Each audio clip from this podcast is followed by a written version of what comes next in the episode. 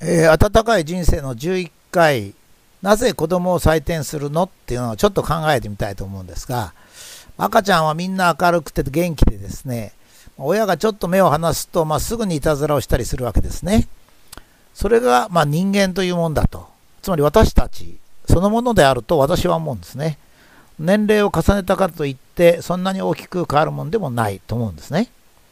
40歳の人も70歳の人も本当はですね、共にやんちゃでいたずら好き、何事にも本当は興味津々で、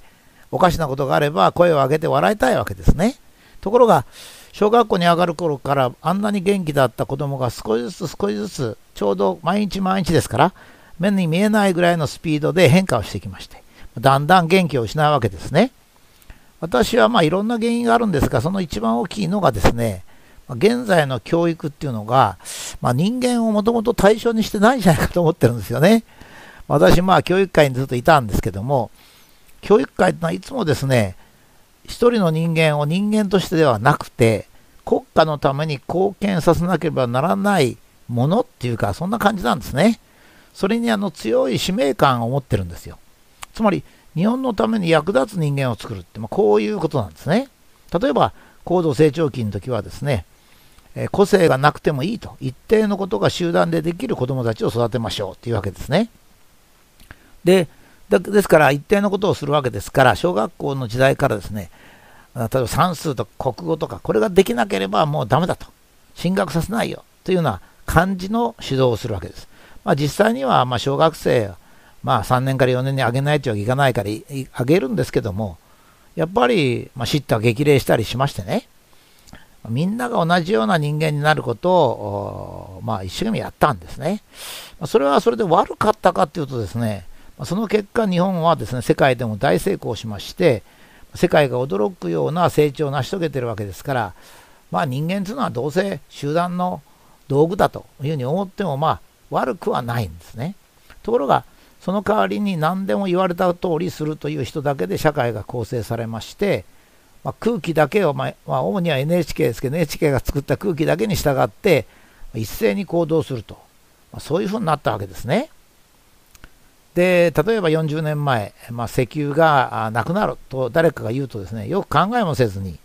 トイレには行けなくなるもうトイレットペーパーがなくなるっていうんでトイレットペーパーを買いあさるという非常に極端な行動に出るんです。まあ、現在でもそうですね。安保法案というのは今もみんな閣下になってますけど、なんでですかね？だって2年も前から延々と議論して、ほとんど変わってないんですよ。それは衆議院で可決されたとなったら、もう可決されたんですから間に合わないのに、間に合わなくなると大騒ぎしたりするんですよね。これはちょうど日本人が個性を全部捨てて、まあ、とにかく、もうとにかく非常にこう短絡的に、まあ、ものを考えるようになった。まあ、そういう教育をもうしたということですね。まあ、それによって、安保法案なんかのようにですね、もう衆議院を通過してから運動したってしょうがないわけで、まあ、我々はあの権あの権利を持ってますからね、権利を持ってなかったら、一生懸命デモしたりするしかないんですけども、もう選挙権もあれば発言権もあるのに、わざわざね、そういうことをやるわけですよ。で、まあ、人間っていうのはですね、数学が得意な人もいれば、あの詩が得意というのもいるんですね。数学できる人はもう絶対詩が理解できませんよ。それからピアノが上手い人もいれば、まあ、同じスポーツでもですね、バレーボールは才能があるけれども、100メートルは全然ダメという人がいるんですよね。それを強制的にやらせて、おまけにあるレベルまで来なければ合格させないっていう採点するんですから、残酷ですよね。だって、例えば、高校野球なんか150キロを投げるピッチャーもいる。まあ女子高校生に投げさせたら70キロを投げられないかもしれない。そしたら、まだ100キロまで投げなきゃいけないって、高校野野球は非常に重要だなんて言ったらですね、そんなの、もうかわいそうなわけですよ。つまり、一定の条件で合格するっていう基準を作りますとね、それはどういうことを言ってるかっていうと、結局のところ、えー、得意な人はサボっていいと。つまり、最初から140キロ投げられますから、合格ライン100キロとすると、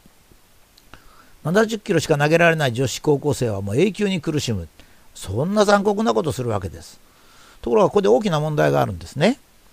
数学嫌いでも数学を教えとかなきゃいけないっていう数学の先生がいるんですよ。数学的な考えは人生にとって大切だと言われるんです。私がある大学の管理をしている時にですね、数学の先生のとこに行って 僕はそういうタイプなんですけど、数学はどのように人生の考え方に影響を与えるんですかと聞きに行ったんですけども、ほとんどきちんとした説明ありませんでした。私のその時の数学の先生の感じはですね、ちょっと酷な言い方ですけれども、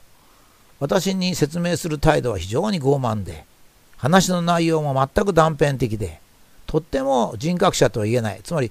数学が大切な大切なんだからお前何言ってんだ？もっと勉強してこいって、まあ、こんな感じなんですね。もちろん数学が全く役に立たないっていうことはありませんが、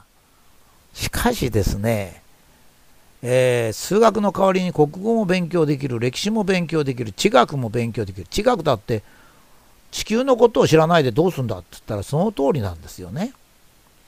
それで私が数学の先生にじっくり聞いた感じではですよ。そのその先生が数学が得意だったので、それで数学で他人より優越感を味わった。だからみんなに教えようっていうだけなんですよ。まあ、もっと言えば、みんなが苦しむからそれを喜ぶっていう感じですね。私はですね、子供が学ぶべきことっていうのは、現実に子供がある時間で勉強できる量の2倍から3倍も用意をしまして、子供の特徴に合わせて、興味に合わせて学ぶことができるというふうにしたらいい。例えば、バレーボールでも陸上でも選べる。スポーツだったらですね。数学の非常に好きな子供ってのは200人に1人おるらしいんですけども、そうしますと日本全体で50万人になりますからね。それでいいんだと。50万人も講義あの数学が得意になる日本をやっていける。英語もそうですね。ですから、読み書きそろばん程度は教えて、例えば数学ですと、二次方程式とか虚数なんていうのは私は必要ないと思いますね。それからもちろん微分方程式なんか絶対いらない。それから細かい歴史の年号なんかもいらなくて歴史の流れは必要でしょうけどね。ですから、そこら辺を考え直して、まあ、好きな子供だけが勉強するということで人間を作っていったらどうだ。そうしますとね、非常に温かい人の分野を尊重する社会になると思うんですね。今は人の意見が違ったりするとそれを尊重しないのはですねみんな同じ知識を持ってて同じように判断するもんですからそれで民主主義も成り立たないわけですよ比較しちゃってですね誰の方が上だとか下だとこうなるわけですねところがもしもある人は数学ある人は英語ある人は歴史っていうのを主に勉強したりまああのスポーツもそれぞれだったらですね自分はこれこれが楽しかったからやったと。で他のものをまあ少しはやったと。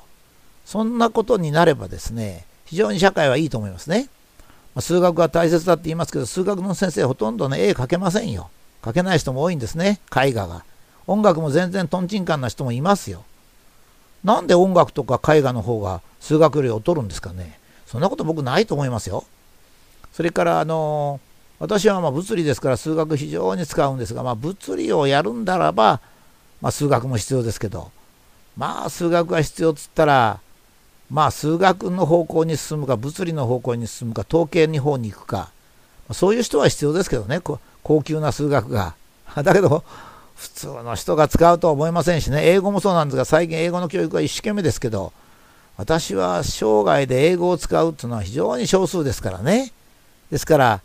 まあ、日本は事実英語をしゃべる人がほとんどできない中で世界でこれだけグローバリゼーションしてきたわけですからむしろ英語が喋れないことが、まあ、こういう日本の発展を、まあ、支えてきたっていうか諸外国が日本を尊敬しているということにもなってると。ちょっと逆説的ですけどそういうことも言えるんですね。私は温かい社会温かい人生を送るためにはそれぞれの人が自分の好きなものを勉強するそれでそれぞれの人がそうすると必然的に得意なものも違うし考え方も違いますのでねそうすると他人の他人と比較することもなくなり、他人の意見を尊重して生きることになるので、非常にいいんではないかと、私はそういうふうに思います。